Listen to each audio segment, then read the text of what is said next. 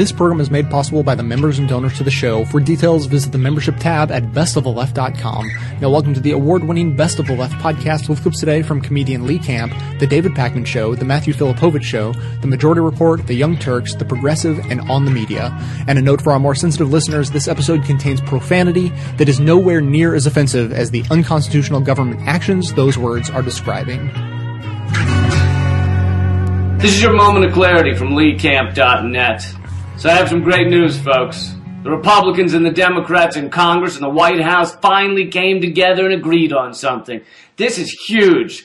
These guys disagree on everything. Getting them to see eye to eye is like getting the Israelis and the Palestinians to do a trust fall together, or getting Eskimos and polar bears to play Jenga. I'm referring to the bill H.R. 347 that was signed by President Obama the other day and passed unanimously in the Senate and 388 to 3 in the House. That's nearly every single lawmaker. The last time they agreed that closely on something, it was a bill raising monthly congressional pay to include a box of ding dongs, two erotic cakes featuring featuring Bonanza star Pernell Roberts and a gentle yet inquisitive prostate exam every Tuesday. What did this magical, universally loved bill say? Well, many are calling it the anti-occupy law because it allows the government to bring charges against Americans involved in many kinds of political protest at any location the Secret Service, quote, is or will temporarily be visiting. So basically, if the government wants to shut down a protest, they just send a couple of Secret Service down there to scratch their balls for a second, and then they start putting people in jail for a year or more. This is all lovely, except for that bitchy, bothersome document, the Constitution. I believe somewhere in the back it says, quote, Congress shall make no law abridging the freedom of speech or the right of the people peaceably to assemble. Ah, shit, that must have sucked when Congress found that out. To get that close to passing the bill and then shot down, it must have been like getting hired to rub baby oil on the contestants of Miss Universe before the bathing suit portion of the competition and then losing your hands in a freak cell phone exploding accident. Quick side note. Why isn't baby oil more expensive? You figure they must have to process five or six of those little fellas just to get one bottle. So when Congress heard about that First Amendment thing, they must have been like, God damn it, that really fucks up all our plans. That fucking line in the Constitution says not to do exactly what we wanted to do. That's, that's what they must have said, right? Right? They didn't, they didn't just like pass it and then the president didn't just like sign it, right? But the bill doesn't stop there. I mean, when you have the entirety of Congress, with the exception of Ron Paul, agreeing on something, why not swing for the fences? The bill also says it could be a federal crime to protest near an event of, quote, national significance. Well, that's not vague at all.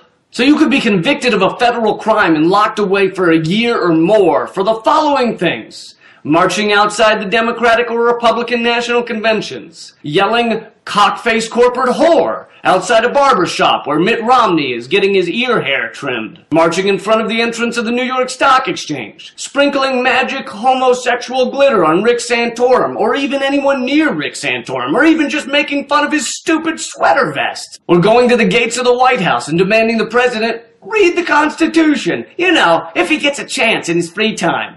Well, if Congress gets to stomp on the Bill of Rights like this, I want to do it too. I want to bring back cruel and unusual punishment, and then we could demand that every man or woman who voted for the anti-protest law or signed it from the Oval Office be tied up in the town square naked for a week, while everyone who wants to gets to throw fire ants and bumblebees at their naughty bits. Deal? That's your moment of clarity from LeeCamp.net. Do your own research on HR 347. Look it up, tell your friends about it, sign the petitions online, and protest. Protest against injustice. Say terror on the streets of the world for the disempowered. You sung at our shows, cheered right over wrong. Now it's time to hit the streets, back up those words you sung. Because our voices alone this time will not get it done. HR 347 and S 1794, aka the Trespass Bill of 2011, criminalizes protest, Lewis. This is uh, the, the legislators responsible for bringing this legislative excrement to life are Representative Tom Rooney, a Republican from Florida, in the House of Representatives, and Senator Richard Blumenthal, Democrat from Connecticut, leading the Senate version. And uh, Rooney, who is a proud sponsor of this H.R. 347, has served in the Army as a JAG Corps attorney. He has taught law at West Point with his specialty being criminal law and, ironically, constitutional law. And what's ironic to me, Lewis, is that this constitutional law professor has no qualms criminalizing protest and free speech. You know, we talk a lot about people like Dr. Laura Schlesinger, Sarah Palin, others completely misunderstanding the definition of the First Amendment and, and what freedom of speech is, right? They say because they were forced to quit a job because of something offensive they said, they've lost their freedom of speech. Complete misunderstanding, right? Absolutely. But criminalizing protest and free speech actually is an example, and it was basically ignored by the mainstream media. Crazy. No surprise, I guess. Really? I, I don't know. I mean, I'm not surprised. The bill makes protest of almost any kind potentially a federal offense with anywhere from a year to 10 years in federal prison, provided that it occurs in the presence of elites brandishing Secret Service protection or during an officially defined national special security event. I, I don't want to go down the police stater conspiracy theories, but this really is a concern to me because we, we aren't talking about people being offended at an N-word rant from Dr. Laura and not wanting to listen to her on the radio anymore. We're actually talking about potentially, uh, you know, creating additional stipulations one after another to make it more and more difficult to protest or to make your voice heard. I, I find this disturbing. Right. I, I, don't think it'll pass, but once something like this does pass, it certainly uh, opens things up, and uh, it could get a lot worse. Well, the vote, the, the House vote actually took place on February 28th. It was 338 for and three against. So we're actually we're actually seeing this this pass. Oh. The question is how will it be interpreted? How will it be enforced?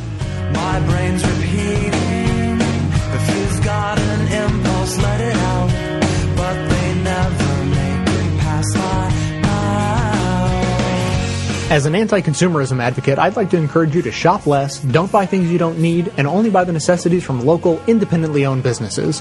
That said, if you don't take this good advice, then at least there's a way to shop that helps support this show at the same time. Simply click through to Amazon.com, just one of the major companies under constant boycott by one liberal cause or another, from the banner posted at bestoftheleft.com.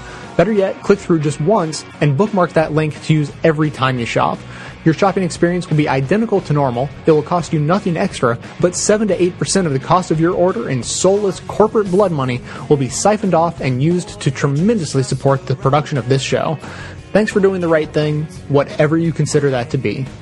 And I'll sit and wonder of every love that could have been. So apparently, apparently the uh, the First Amendment uh, of our Constitution. You, are you familiar with that? The First Amendment. Well, apparently our First Amendment may not actually have much time left.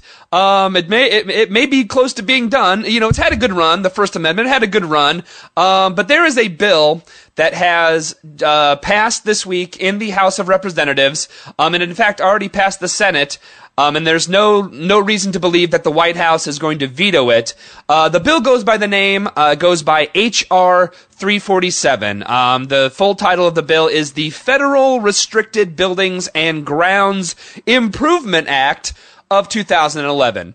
Uh, you know, kind of an easy title. Who wouldn't want buildings and grounds improved, right? I mean, you know, every buildings and grounds are they should be improved. Sure, sure they should. Um, unfortunately, that's the, the bill is, is is pretty nefarious. Um, RT uh, actually has a really great, really great report on it. Um, the bill on its surface, uh, on its surface alone, supposedly updates uh, security at the White House. Uh, which, you know, the White House, I don't know if you've ever been to the White House. I have. The White House seems pretty secure. Um, the White House is one of the most secure buildings around, really. It's, it's a pretty secure building. Um, the wording and implications of, of this bill are frankly downright frightening and uh, really unconstitutional when you look at it. Currently, currently those trespassing at the White House are covered under local Washington D.C. law, and 90 plus percent of the times, uh, those people are charged with a misdemeanor. Like say, um, say protesters who, say for example, chained themselves to the White House fence. Uh, those are most most of the time those people are given a ticket. Like except except in some cases like Dan Choi, they're not. Uh, well, anyway, this new law, the new law makes quote trespassing at the White House a federal felony. Um, which one thing, which that's one thing. Uh, you know, truthfully, there, you know, obviously protesting at the White House, there aren't a lot of protest options actually inside the physical White House. I mean, security at the White House is obviously high. It's the White House. Um, you know, you could try wander off, you could try to wander off on a tour, but you're going to be caught pretty quickly if you wander off on a tour. You got to go through all types of security. Uh, you know, sometimes people sometimes people climb the fence, but they're also arrested very quickly if they climb the fence.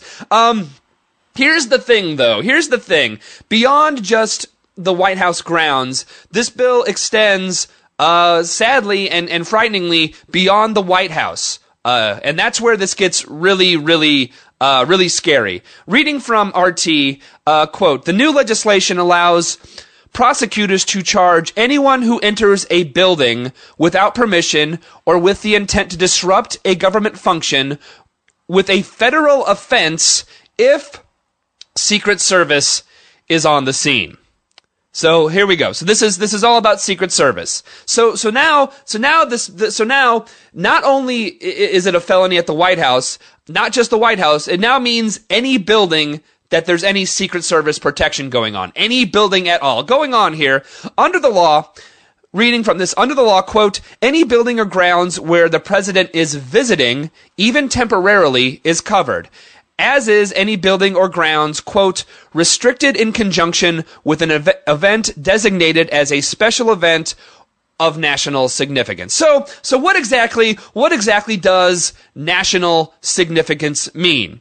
Well, as you can guess, it, it can mean pretty much whatever the hell they want it to mean. The language is so vague, it really can mean anything. Um, and the language of this bill saying that, that if they disrupt disrupt any type of, of, of, of, of event.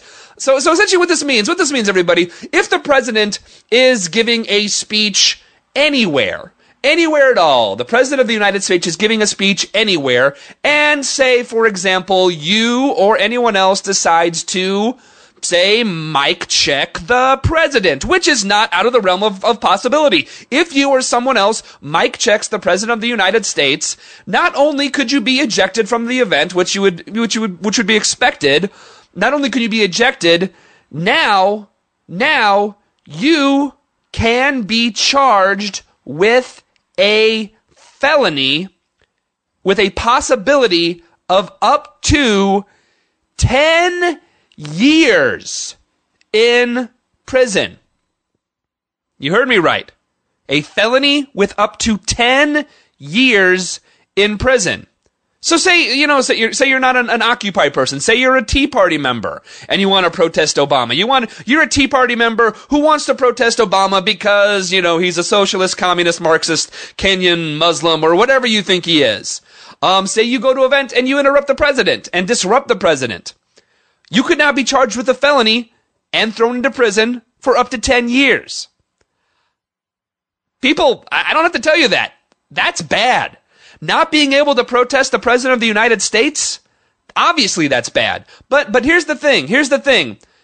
It's bad, but it's actually worse than that. It gets worse. Because this law, this law doesn't just apply to the president of the United States. No, it doesn't.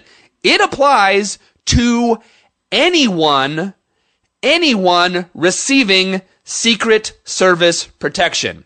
That includes ex-presidents, that includes current presidential candidates. So right now, right now, at this very moment, Mitt Romney and Rick Santorum are receiving Secret Service protection. So under this law, under this law, if you were to disrupt an event with Mitt Romney and Rick Santorum as a form of political protest, or hell, just to friggin' do it, you could be charged with a felony.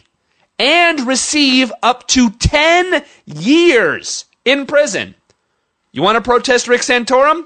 You want to protest Mitt Romney? You could face 10 years in prison. The bill, the bill also says, it also says, uh, the way they word it, it says in the building or, or the grounds of the building. So say if you're being, quote, disrupted, disruptive outside, a Romney speech. Maybe he's giving a speech at a hotel or something like that. Maybe he's giving a speech uh, anywhere at a hotel in a city. Or Rick Santorum or Obama. They're giving a speech at a hotel. You could face a felony charge or 10 years of prison for disrupting things outside. You want to know? You want to know who else gets? You want to know who else gets Secret Service protection? Foreign dignitaries. Foreign dignitaries visiting the United States get Secret Service protection. That makes sense. You know, we don't want foreign dign- dignitaries on our soil to, soil to be attacked or killed or anything like that. It makes sense that foreign dignitaries get Secret Service protection. But, but, here we go now. So if any of you listening, and I know some of you are, are planning to protest at, say, the G8 that's coming up in Chicago, if you're planning to protest, you could now face a felony charge under this law. Now, now, because here's the thing. Here's the thing. Not only do foreign dignitaries, not only do ex-presidents, not only do uh, presidential candidates receive Secret Service protection. Currently, currently, the president of the United States has the authority, with the stroke of a pen, to give anyone Secret Service protection. That is a, a, a, a, power that the president of the United States has. Historically, historically they haven't, you know, just given out Secret Service willy-nilly or whatever, but, but they have that power. So let me ask you a question. Let me ask you a question, my friends. What if, what if the president of the United States decided to give Secret Service protection to, say, the head of Bank of America?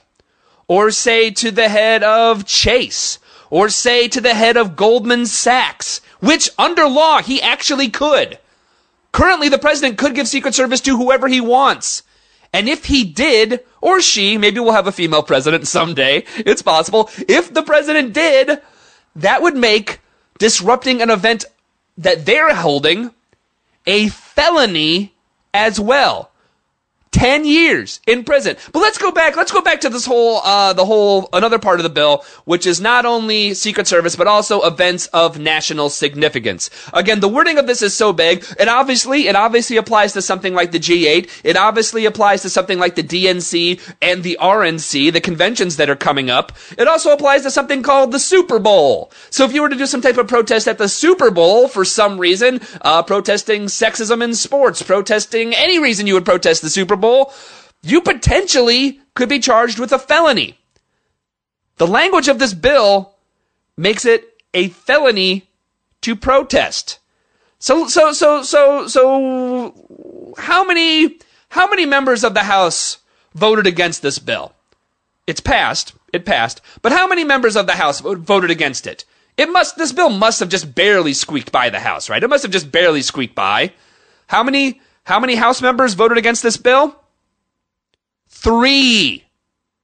Three people, just three Congress members. This bill passed 388 to 3. 388 to 3 this bill passed. So then, so then you can ask, okay, okay, it passed the House like that, but what about the Senate? What about the democratically controlled Senate? What about the Senate where everything, everything needs 60 votes to pass the Senate filibuster? We need, you obviously need 60 votes to pass the filibuster. Obviously this didn't just fly through the Senate, right? This bill passed the Senate without an actual roll call vote. It passed the Senate with unanimous consent. There is not a roll call on this bill passing the Senate. It went through via unanimous consent. I don't have to tell you, this is bad. This is really, really, really bad. This is really bad, especially, especially considering uh, a, a report, excuse me, that Michael Hastings of Rolling Stone published uh, just this week. Uh, a new report that confirms with what you probably would guess. It, it, I mean, obviously you could guess this. It's not like a surprise, but Hastings um, has in fact documented at Rolling Stone that the Department of Homeland Security is in fact keeping tabs on the Occupy movement. I know, I know, you're shocked, right? I know, I know I was shocked to find that Homeland Security was tracking the Occupy movement. But how, how did Michael Hastings find this out? How did he find this out? Well, from a little source known as WikiLeaks. Surprise, surprise. It turns out Wiki, WikiLeaks actually obtained a Homeland Security report on the Occupy movement. Excuse me. Hastings, uh, Hastings points out that the most disturbing part of this report that Homeland Security has on the Occupy movement is in fact in the very last paragraph. I'm going to read the last paragraph for you because it actually is, it is, it is pretty frightening. This is from the last paragraph of the Homeland Security Occupy report. It reads, quote, the growing support for the OWS movement has expanded the protest's impact and increased the potential for violence. Okay, just right there, obviously, you know, the Occupy movement is a nonviolent movement. But anyway, fine. Going back to the report, reading on quote, while the peaceful nature of the protests has served so far to mitigate their impact, larger numbers and support from groups such as Anonymous, ooh, Anonymous, substantially increase the risk for potential incidents and enhance, enhance the potential security risk to critical infrastructure CI. The continued expansion of these protests also places an increasingly heavy burden on law enforcement and movement organizers to control protesters. That's right, they said it right there that it's law enforcement's job to control the protesters. We're reading on. As the primary target of the demonstrations, financial services stands uh, the sector most impacted by the Occupy Wall Street protests due to the location of the protests in major metropolitan areas, heightened and continuous situational awareness for security personnel all across CI sectors is encouraged. There you go, everybody. Homeland Security, the Department of Homeland Security, monitoring protesters, monitoring dissent, talking about, quote, controlling the protesters. But you know what? Hey, it looks, it, it, looks like, you know, with this new Secret Service bill, it looks like with this new Secret Service bill, Homeland Security, it looks like you're not actually going to have to control them. It looks like you're not actually going to have to control them. They can just arrest them under the new bill. They can just arrest them and charge them with a felony and place them in prison for 10 years. They can do it for 10 years. Just, just put, just put Lloyd Blankfein under protection. Just put uh, Jamie Dimon under protection. Just put him under Secret Service protection and arrest all the protesters. Charge them with a felony. Bo bam. It's solved.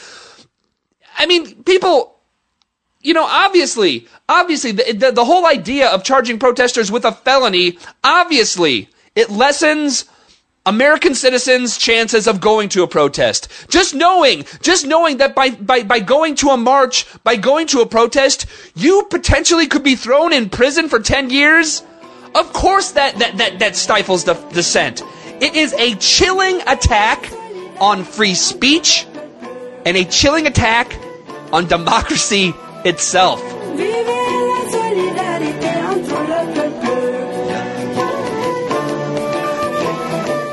Mission of this show is to aggregate and amplify the best voices of the truly liberal media, and now you can play a critical role in helping fulfill that mission. I pick out the best clips I hear to share with you, and now you can do just the same thing extremely easily. Now available at bestoftheleft.com, each clip I play is made available individually with simple buttons that allow you to share your favorites on your networks through Facebook, Twitter, by email, and beyond. By myself, I can amplify this content to thousands of people, but collectively, we have the potential to reach millions. No kidding. Become your own media activist by taking one minute to share your favorite content a couple of days each week, help more people plug into the truly liberal media, and be an integral part of this extremely virtuous cycle. Thanks so much for your help.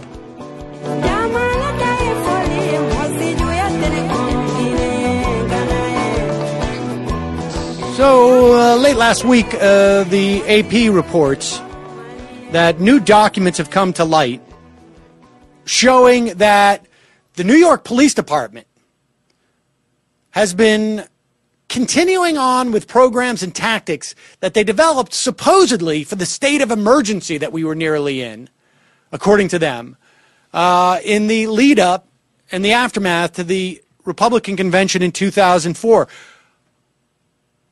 In the old majority report, Janeane and I invited onto the program. Uh, we had a couple of cops come on at different times, friend of show, guys who were fairly rational individuals who would sit there and tell us, sort of off the record, um, and they believed it. They were like, "There's going to be tremendous violence." There, there are, there, uh, you know, they're they're coming in. They're coming in from everywhere. This is going to be, um, this is going to be uh, WTO. This is going to be Seattle protest times three. And the police department was completely juiced up for this notion that they were about to face all-out war. So everything was off. Everything was on the table. And I'm quite convinced that internally, somewhere along the chain of command, there is an understanding that we need to do this. We need to get our police force in a state of mind that they're under siege. To get them to do things, some guys you don't, obviously, but to get those uh, reasonable cops to believe that there is such an incredible threat that they're willing to undermine the very liberties that they're supposedly protecting. You know, you saw this the other night uh, out at this uh, at Union Station, at Union Square. I want you to listen to this audio. There's nothing going on in Union Square practically. The cops are starting to move in. There's video. We'll post the video on majority.fm. There's you can see a cop sort of out of the blue just start claiming that someone's throwing glass bottles. You don't hear any glass shattering. You don't see any bottles. The guy standing uh, videotaping this is right near the cops.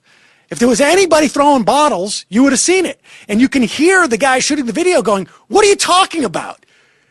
And the cop keeps yelling down the line to the other cops who are moving forward with this sort of movable, um, this movable uh, sort of kettling, not net, but uh, fence trying to get the cops scared and to react almost like to make them trigger happy. Listen to this audio. It, it really is incredible. Oh, watch the bottle! Whoa! You guys throw bottles? Oh back my up! God. Back up now! Are you up! serious? Back up! Back up! Now! Back up! Throw bottles, son! Back up! One of your guys threw a bottle. One of your undercover guys threw a bottle. Back up! One of your bosses hired an undercover to do a bottle. Watch the bottles, guys! They want to hurt us! They want to hurt us, guys! Watch the bottles! Oh! They want to hurt us! Oh my Back God! up now! They, they got they got plans. You got undercovers throwing bottles.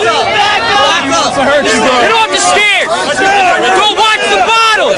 They're throwing bottles at us! Glass bottles! They're throwing glass bottles at us, guys! You're a liar, officer. You are lying.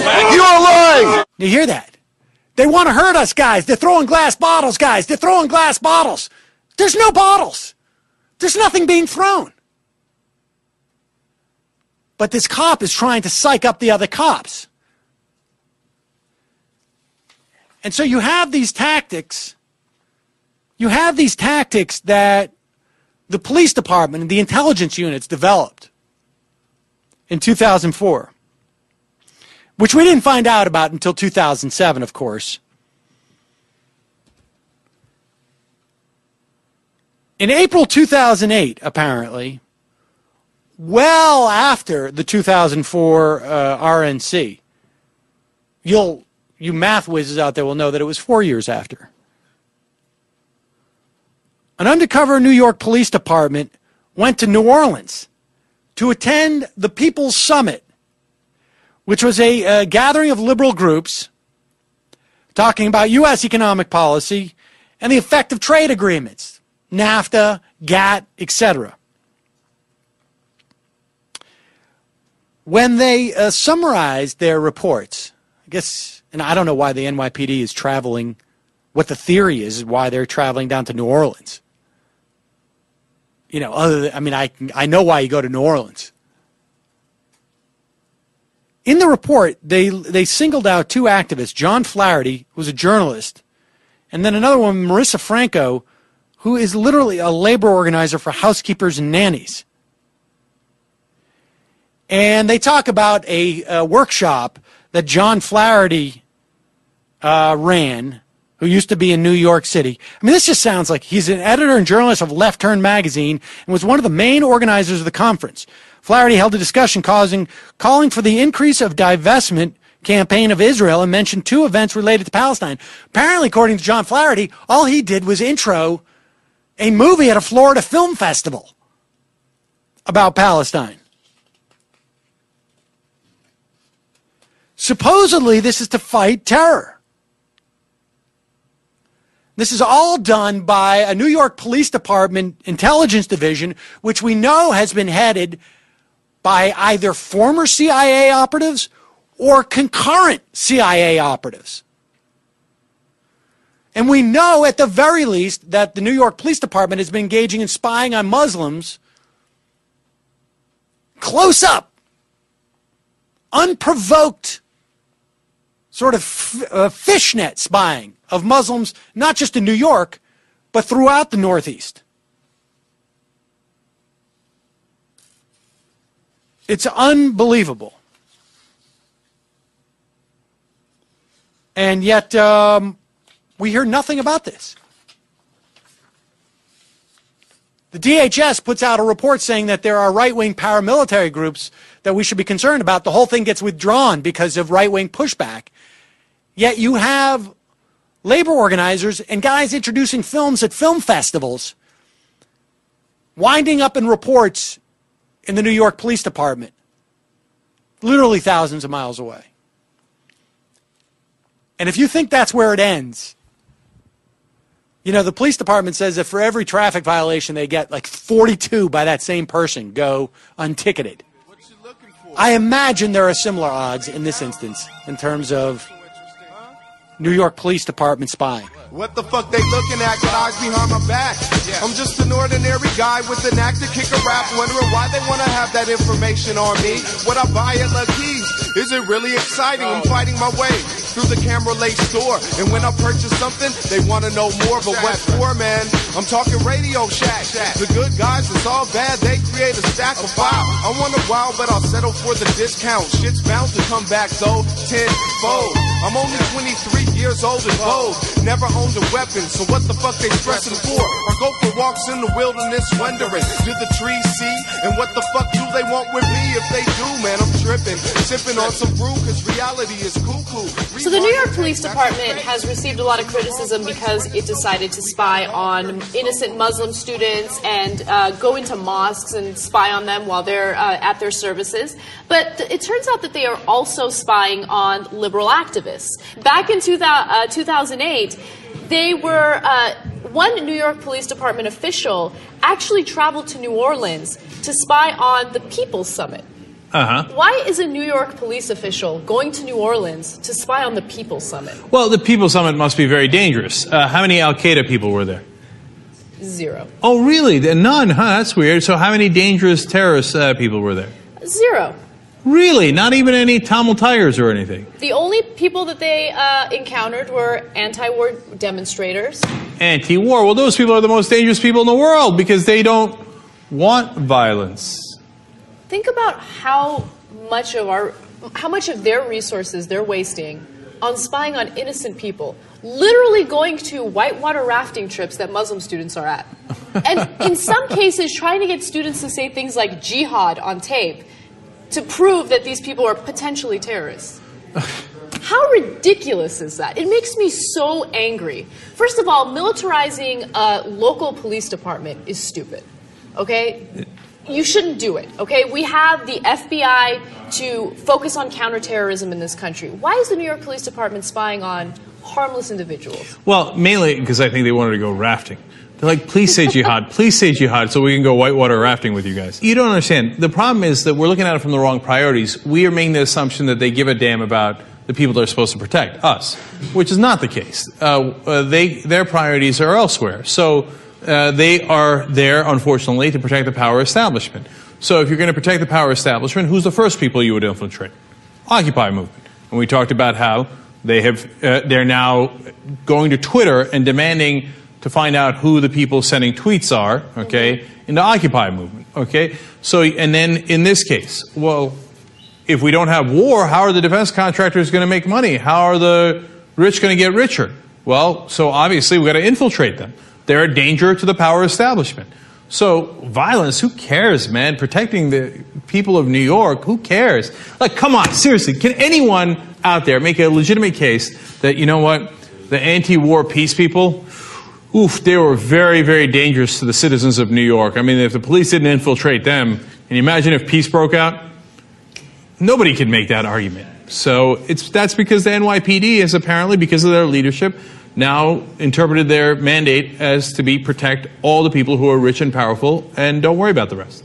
Yeah, definitely. And look, even though the New York Police Department is the one that's being investigated by the Associated Press, and the AP is doing an excellent job with that, by the way, keep in mind that there are other police uh, departments that are doing some very similar actions. For instance, the FBI uh, is uh, collecting information on anti war demonstrators, so on a federal level this is happening. But also, the Maryland Police uh, Department infiltrated meetings of anti death penalty groups. Missouri counterterrorism analysts suggested that support for Representative Ron Paul in Texas might indicate support for violent militias. No, but that's exactly what I'm talking about. You see that? That's perfect. Because whoever is challenging power, Ron Paul people are challenging power, they don't like the Fed, oh, they got to be investigated. It's not a liberal or conservative thing. It's a thing of like, if you suck up to the people in power, you're A-OK, don't worry about it, you're never going to get investigated. You challenge those guys, oh, you're in for a world of hurt. Doesn't matter if you're a Ron Paul guy on the right or you're anti-war guys on the left. No, no, no, they're coming for you. Because this is not our police department. This is the police department of J.P. Morgan and the politicians and Goldman Sachs, etc. And, and apparently also the defense contractors as well. And look, we always mention this, and it's absolutely true. It's a form of intimidation. If you are an activist, if you are speaking out against the establishment, and you know that on a federal level and a local level you're being spied on, you're much less likely to be vocal about the things that you're opposed to. And this is happening on college campuses as well. Now you have uh, the CIA and the FBI working with college police enforcement on how they can keep an eye on uh, terrorism within campuses. Sure, yeah. Terrorism. Yeah, I know.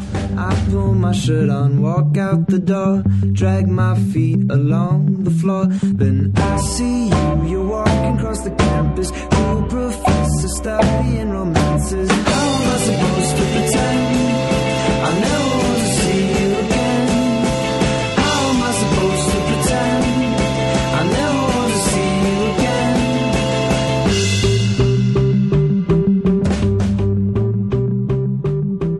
The NYPD's at it again. It's been embarrassed by the racial profiling and guilt by association snooping that it's been doing in the Muslim American community, not only in New York City, but also all the way to New Jersey and Connecticut.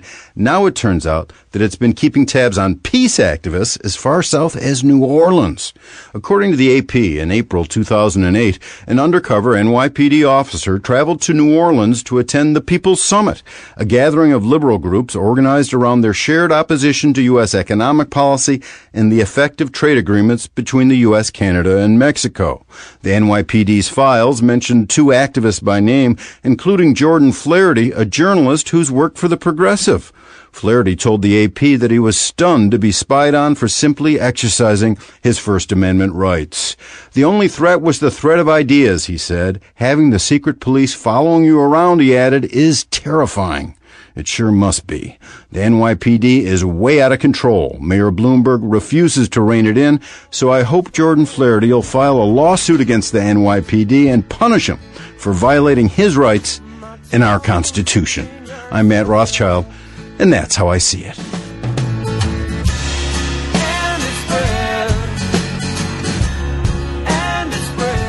I hope you enjoy this show, but also consider it a valuable tool for not only aggregating, but more importantly, amplifying our view of progressive politics in the world. So if that's true, I ask you to support this work by becoming a member of the show at whatever level you're able, as anything from a basic leftist up through the ranks of socialist, communist, Satanist, or even the most reviled level of support, George Soros.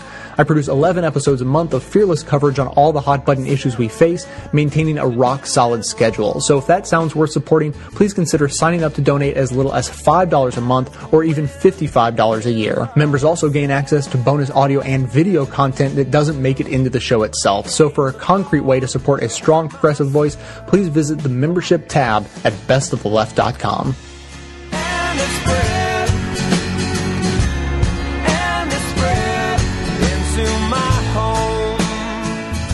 This week, the Supreme Court decided a case called U.S. versus Jones, which may have raised more questions than it answered. In that case, the Washington, D.C. police affixed a GPS device to the car of suspected drug dealer Antoine Jones for 28 days and amassed enough evidence to earn him life in prison. The Supreme Court ruled that tracking Jones violated his Fourth Amendment rights against unreasonable search and seizure. The case set a precedent that merely attaching a GPS device to a car with the intent to collect data constitutes a search, but the court explicitly did not rule on whether that type of search is categorically unreasonable under the Fourth Amendment.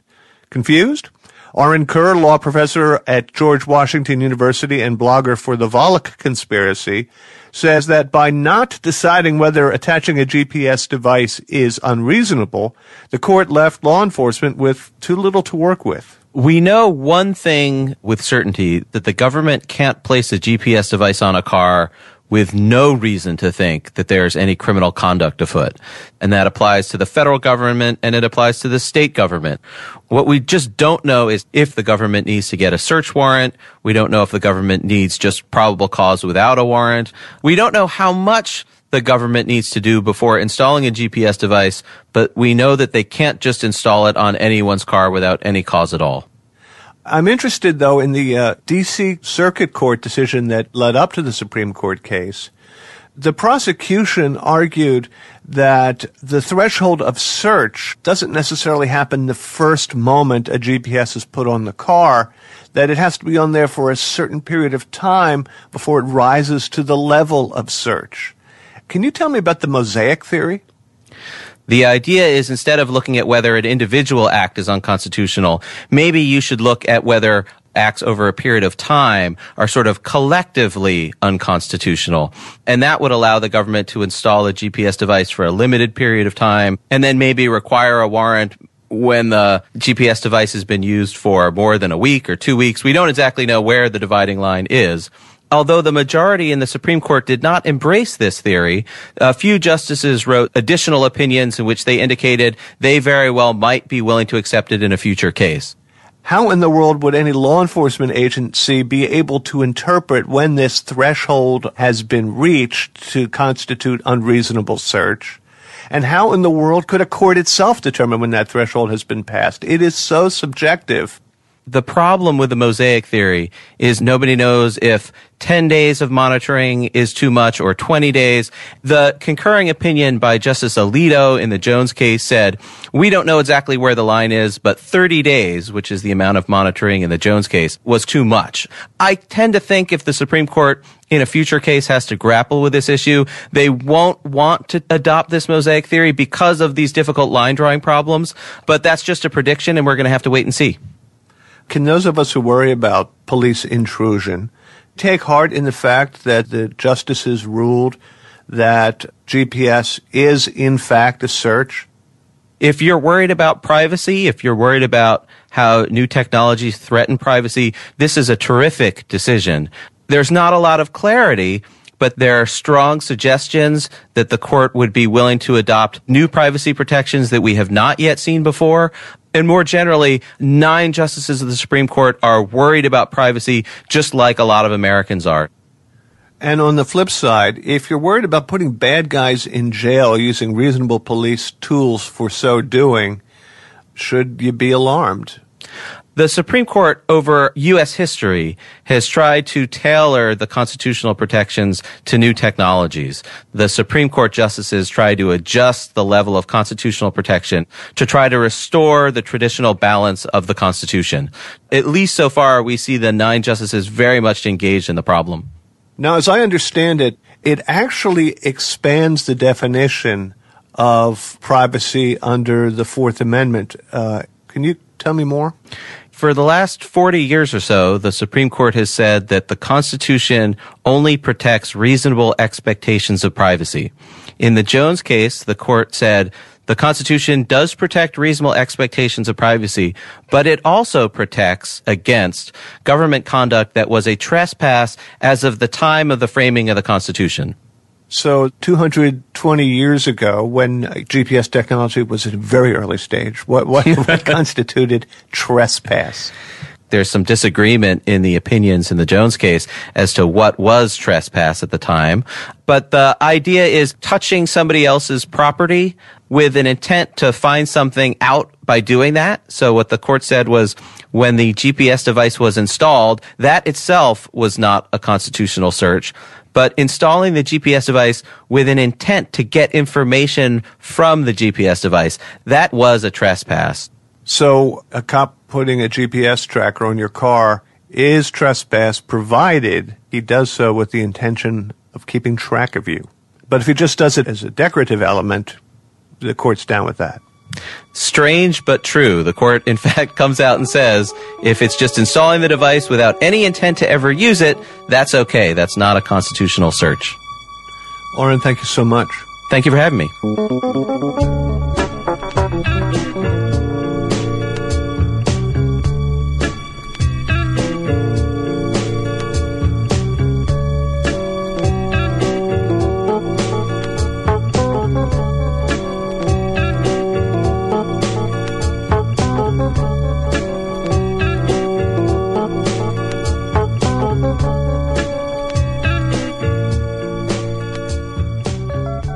Moment of clarity from LeeCamp.net.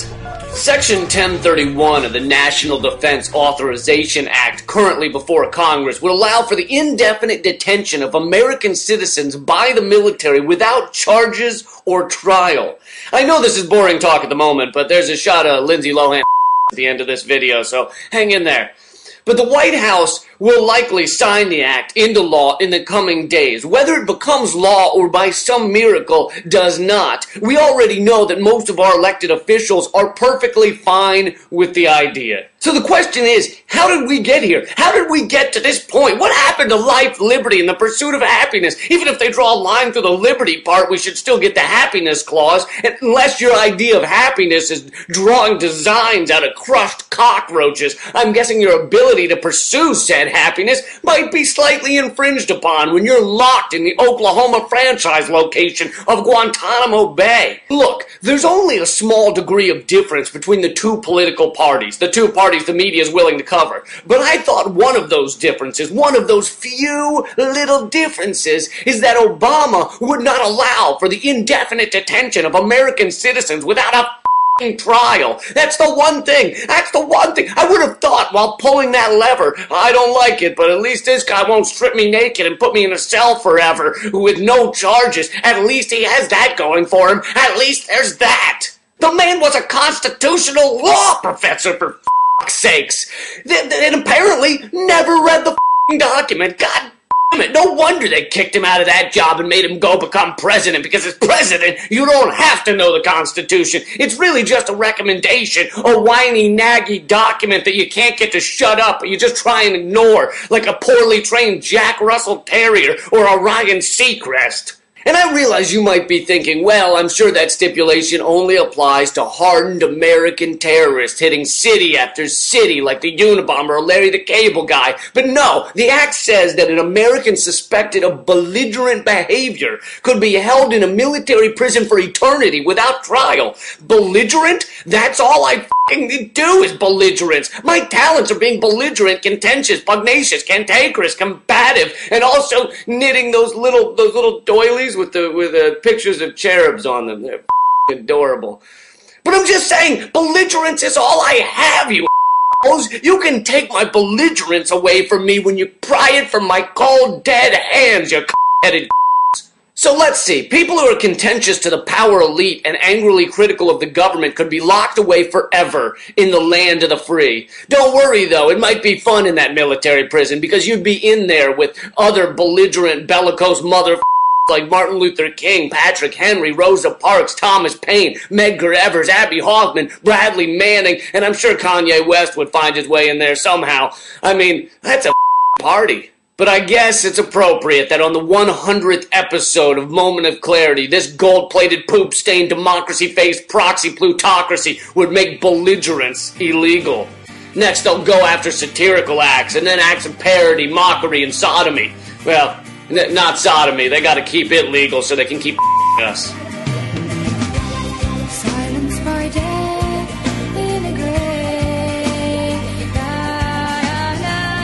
Hey, this is Lee Camp. I hope you've enjoyed having my Moment of Clarity rants pumped into your skulls. If you have, you would almost definitely love my free Moment of Clarity backstage podcast, where I discuss the topics of the day. You know, the little things like the corporate raping and pillaging of our world. I also have on fun, awesome guests like this lady, My name is Janeane Garofalo. this guy, Hi, I'm John Oliver. even sometimes this guy. This is Greg Palast, and I've got my zipper caught in Moments of Clarity. free at leecamp.net, iTunes, Stitcher, or the Android app. Plus, there's a Moment of Clarity book for those of you who thought, I love Moment of Clarity, but I hate how I can't lick it. Well, now you can. The Moment of Clarity book and ebook, get it at leecamp.net or on most e-reader platforms. And remember, keep fighting and stay angry.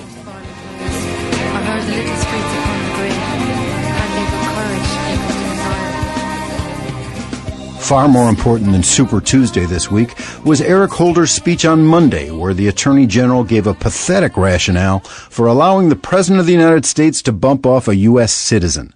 Using specious reasoning, Holder denied that this amounted to a policy of assassination. Some have called such operations assassinations, he said. They're not and the use of that loaded term is misplaced, he argued. Why? Because, he said, assassinations are unlawful killings, and the ones the Obama administration carries out are lawful, therefore they can't be called assassinations. Now, this isn't logic. This is simply defining away a problem. It's the legal equivalent of whisking it under the rug. Holder's whole case hinges on the claim that the person being bumped off poses an imminent threat, he says. But then he turns around and says the threat doesn't have to be really imminent after all. Take a listen. The Constitution does not require the President to delay action until some theoretical end stage of planning, he said, when the precise time, place, and manner of an attack become clear. So actually, forget about the imminence of the threat, Holder is essentially saying as the hinge falls off his case. Holder and Obama have shamefully taken the United States down a tyrannical path with this policy of assassinating U.S. citizens, and no amount of legalistic mumbo jumbo can justify it. I'm Matt Rothschild, and that's how I see it. Night after night, my heartbeat shows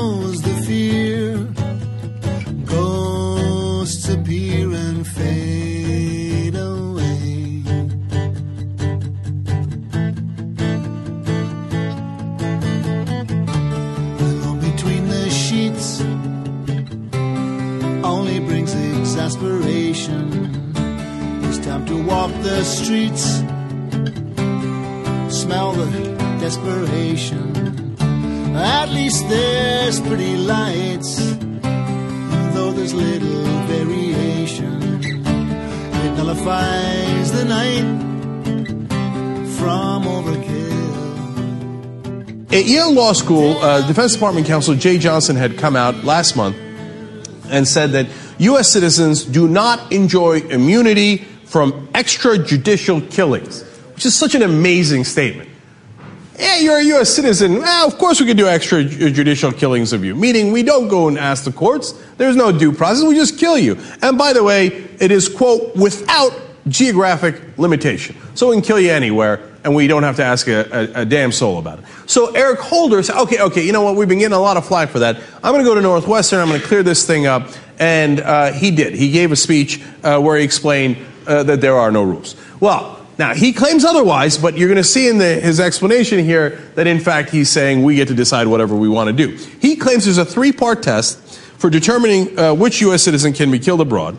He said the government must determine after careful review that the citizen possesses an imminent threat of violent attack against the United States, that capture is not feasible, and that killing would be consistent with the laws of war. All right, if it's an imminent threat, okay, I get it. Uh, you know, capture is not feasible. That, the executive branch should decide that. I understand that. Killing would be consistent with the laws of war. Well, that's the question, right? Uh, that's the whole question. Yes, if it's you're doing illegal killing, like let's say you're in a battlefield and that guy's shooting at you, you shoot him back and you kill him. Of course, that's totally fine. That's within the law. The question is, is it within the law? But here is where they take a turn of phrase that I think will become historic. Let's go to clip number three here. Some have argued that the president is required to get permission from a federal court before taking action against a United States citizen who is a senior operational leader of Al Qaeda or associated forces. This is simply not accurate. Due process and judicial process are not one and the same, particularly when it comes to national security. The Constitution guarantees due process, it does not guarantee judicial process. That is going to go down in history. The Constitution guarantees due process, not judicial process. But what is due process if it isn't judicial? If you don't go to a court, the executive branch internally gets together and goes, Should we kill him? Yeah, yeah, absolutely, we should kill him. What do you guys think? Should we call this due process? Yeah, everybody's agreed. Okay, let's all shake on it. Due process. Well, we had an internal meeting about it. That's not due process. That's never, ever been considered due process in the history of the United States. Due process is when you go to the courts. When the executive branch goes to the other branch, the legislative branch, and says, hey, we have evidence on this guy. Hence, we'd like to deprive him of life or liberty or property. You know, put him in jail or maybe even execute him. Now they say, no, no, no, that's antiquated. That's judicial process. No, we've made up a new standard that the Obama administration. By the way, uh, this is worse than anything the Bush administration did. You have to keep it real. Now, the Bush administration did torture, the Obama administration does not. That's definitely true. You should give the Obama administration credit for that. But when it comes to extrajudicial killings and now a new interpretation of the Constitution where due process is a bunch of guys in the executive branch getting together saying, should we kill somebody? Yeah, let's go ahead and kill him. That is, that's a, that's more damage to the Constitution than even the Bush administration did, which is stunning. If you had told me that I was going to say that at this point, I would have never believed you. Obama was a constitutional law professor. He ran his whole campaign on bringing us back to the law. This is outrageous. And did you notice? Oh, no, it's okay. It's for Al Qaeda or associated forces. What happens to be associated with Al Qaeda? Guess what? That's also an executive branch decision. So the CIA and the Department of Justice, if they get involved, and the military can look around and go, oh, yeah, are they associated forces? Yeah, yeah, let's go ahead and give, give that guy due process. In other words, drop a drone on his head. Now, how about, uh, you know, looking at these U.S. citizens and saying, hey, do we have enough evidence on them? Well, that's another very interesting part of this. Let's go to clip four. The unfortunate reality is that our nation will likely continue, likely continue to face terrorist threats that at times originate with our own citizens when such individuals take up arms against this country and join Al Qaeda in plotting attacks designed to kill their fellow Americans, there may be only one realistic and appropriate response. We must take steps to stop them in full accordance with the Constitution. In this hour of danger, we simply cannot afford to wait until deadly plans are carried out, and we will not. Do you understand that? In this hour of danger, we cannot afford to wait until their plans are actually carried out. Now, nobody's saying, hey, you know what? If you've got evidence on the guy, let him do the bombing anyway. Of course not. Nobody would say that. But what he's actually justifying is we don't have enough evidence on the guy, but we can't afford to wait to get evidence on the guy. So we're doing an extrajudicial killing of a U.S. citizen really without any evidence. Not, I shouldn't say any evidence, without enough evidence because we can't afford to wait. He also said, quote, the Constitution does not require the president to delay action until some theoretical end stage of planning where the precise time, place, and manner of an attack become clear. Look at that admission. In other words, we don't know that the guy's going to do an attack. We don't know what the attack is. We don't know when it is. We don't know anything about it. But we decided that it's due process enough that we don't like the guy. I mean, we think that we have some evidence that he's kind of an associated force with some of the bad guys. So we don't go to a court, we don't present any evidence, we don't even have time to collect evidence, we just kill him. That would normally be called an assassination, but not according to Eric Holder. He says, quote, some have called such operations assassinations. No, they are not. And the use of that loaded term is misplaced. Of course it is. Assassinations are unlawful killings.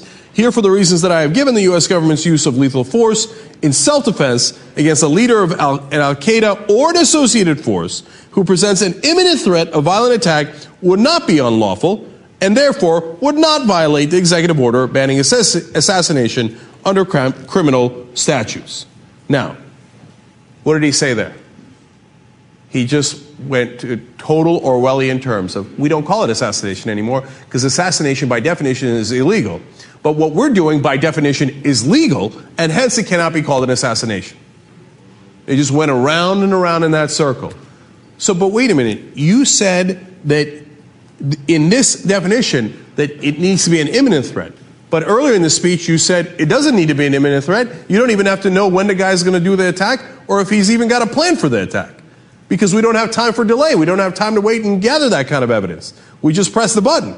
So, what happened to the imminent threat? Well, then, if it's an, not an imminent threat, then aren't you doing something illegal? No, because we're just deciding not to call it an assassination, uh, and uh, it's now uh, a, a perfectly uh, legal way of doing it. They're just making stuff up as they go along.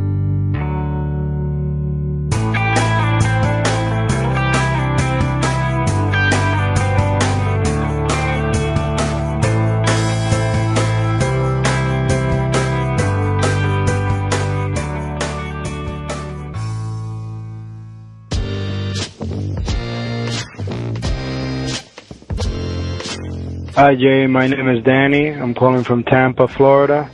Just finished listening to your episode of Trav- on Trayvon Martin, and I just wanted to say thank you. You just given me a a vehicle to basically express to my friends and family how I feel and what is really going on in Florida. We are Latin Americans, but unfortunately, I feel that my my sisters specifically they they don't really they don't realize where we're at because we've been kind of privileged to uh, have been born with lighter skin than a lot of Latin Americans. But this is the reality that we live and we've lived and we I guess we've been drinking the Kool-Aid and if something good comes out of out of the Trayvon Martin uh, killing it will be for everyone everyone in, in, in America to look at Florida and realize that there there is a problem here. There is a big, huge problem. Not only racism, but also this onslaught of right wing propaganda to make us feel like we're nobody. Thank you. Keep up the good work.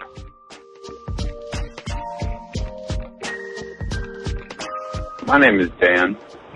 I'm a police officer and a liberal and a fan of your show, and that's kind of weird because I think most people think of cops as sort of conservative. But uh, anyway, I just got done listening to the Trayvon Martin episode, and I have, by and large, I agree with it. I think public perception of that case is accurate. I think George Zimmerman had a little bit of vigilante in him, and without a doubt, chased down and caused the scenario that led to Trayvon Martin's death. However, I do have a problem with the Sanford Police Department being labeled as racist for their handling of the case.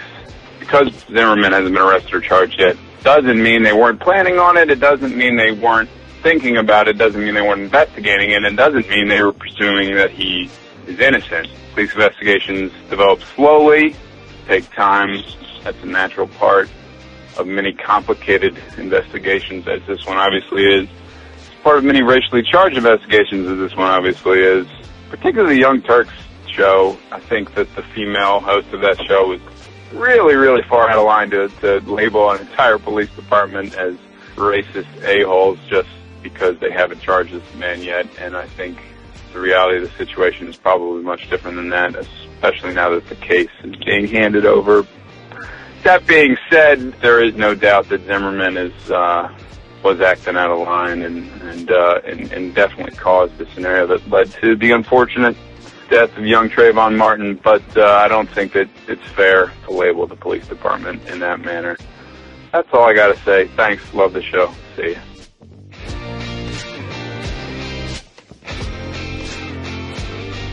Hi, Jay Doug in Chicagoland. I wanted to call and leave a comment about privilege, mainly to Christy of Kansas and Elga of Indiana. I do see where they're coming from as far as uh, them trying to explain things to uh, ignorant people about the oppression that they've suffered.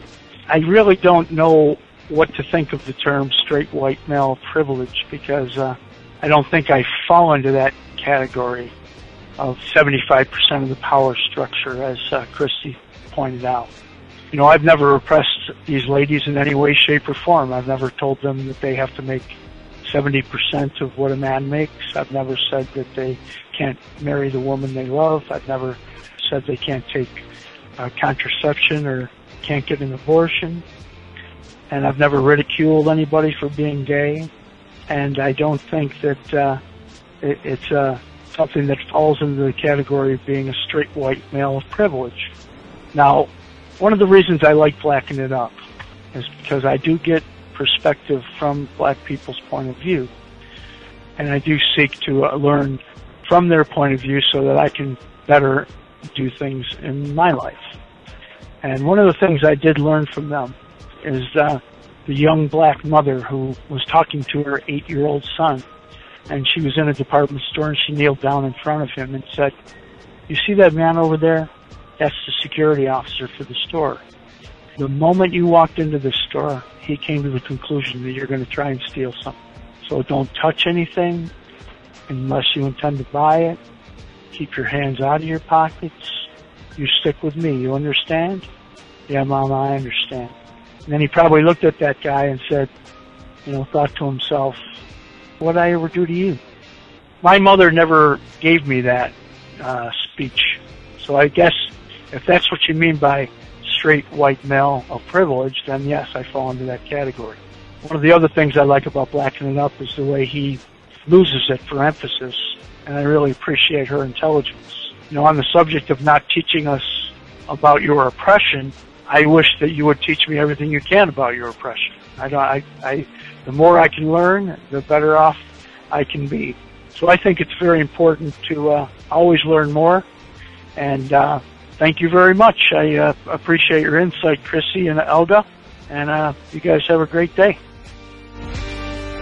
Thanks for listening, everyone, and thanks to all those who called into the voicemail line. If you would like to leave a comment, question, or activist call to action yourself to be played on the show, the number to dial is 206-202-3410. So I just want to quickly add uh, just a bit from an email that I received that is very close to what was being said in the last uh, voicemail that I played. So this is an excerpt from uh, an email from Brian. Brian says, I think that a lot of folks have the whole privilege thing upside down. Not being pulled over for traffic stops because of the color of your skin isn't privilege the white people enjoy. Being pulled over for traffic stops because of the color of your skin is an injustice that African Americans and others of color have had to endure for far too long, and I certainly gain no enjoyment from that fact. Not being pulled over unless there is a just cause should be a right that everyone takes for granted. Isn't an ultimate goal of progressivism that everyone be treated evenly, fairly, and justly when it comes to traffic stops, lending practices, hiring practices, and anything you can think of? So between that last voicemail and then this bit of this email, I feel like everyone is saying the same thing, just in a different way, like two sides of the same coin about whether the, the labels of oppression and privilege are appropriate. And, and because I think that everyone is, is literally saying the same thing, just in different ways, that it's not actually a useful conversation to dissect who gets lumped in as privileged and who gets lumped in as oppressed and what does that mean exactly. So for anyone with a better perspective on how to break that down, please call in and let us know. But I want to give my perspective on what made these two presumably straight, uh, but definitely white males call in with this sort of gut instinct objection to being called privileged. And, and my sense of it is just sort of on a gut level, because I, I feel like I can understand where they're coming from, is, is the sense, whether warranted or not, that being referred to as, as privileged is, uh, is a negative thing and and it almost comes with the connotation that you've done something wrong that you know you should be ashamed of or or that you need to make up for.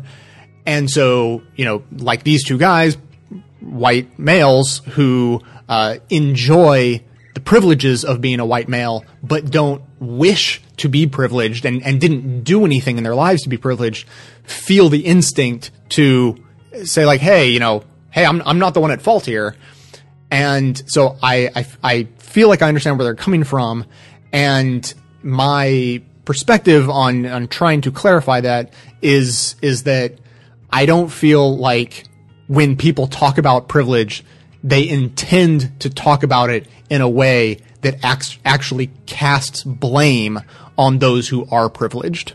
Because in the variety of categories that a person can be privileged, I think almost by definition, those, all of those categories of privileged are innate to a person. They, they are inherent at birth and, and they're not something that, that people choose, uh, choose to, uh, take advantage of or not or, or choose to do for themselves.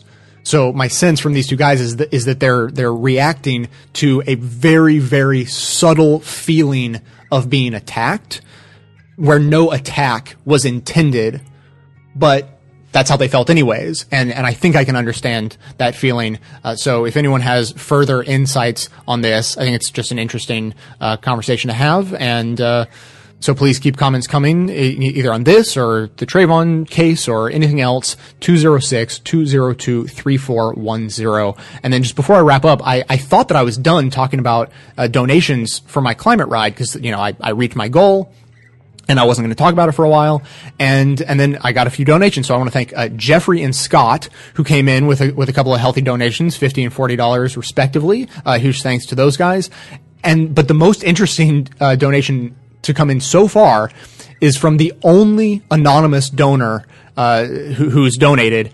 Donated a whopping three hundred dollars along with this note, and they say, "Great show. Here's some oil money from the Middle East." Enjoy the ride.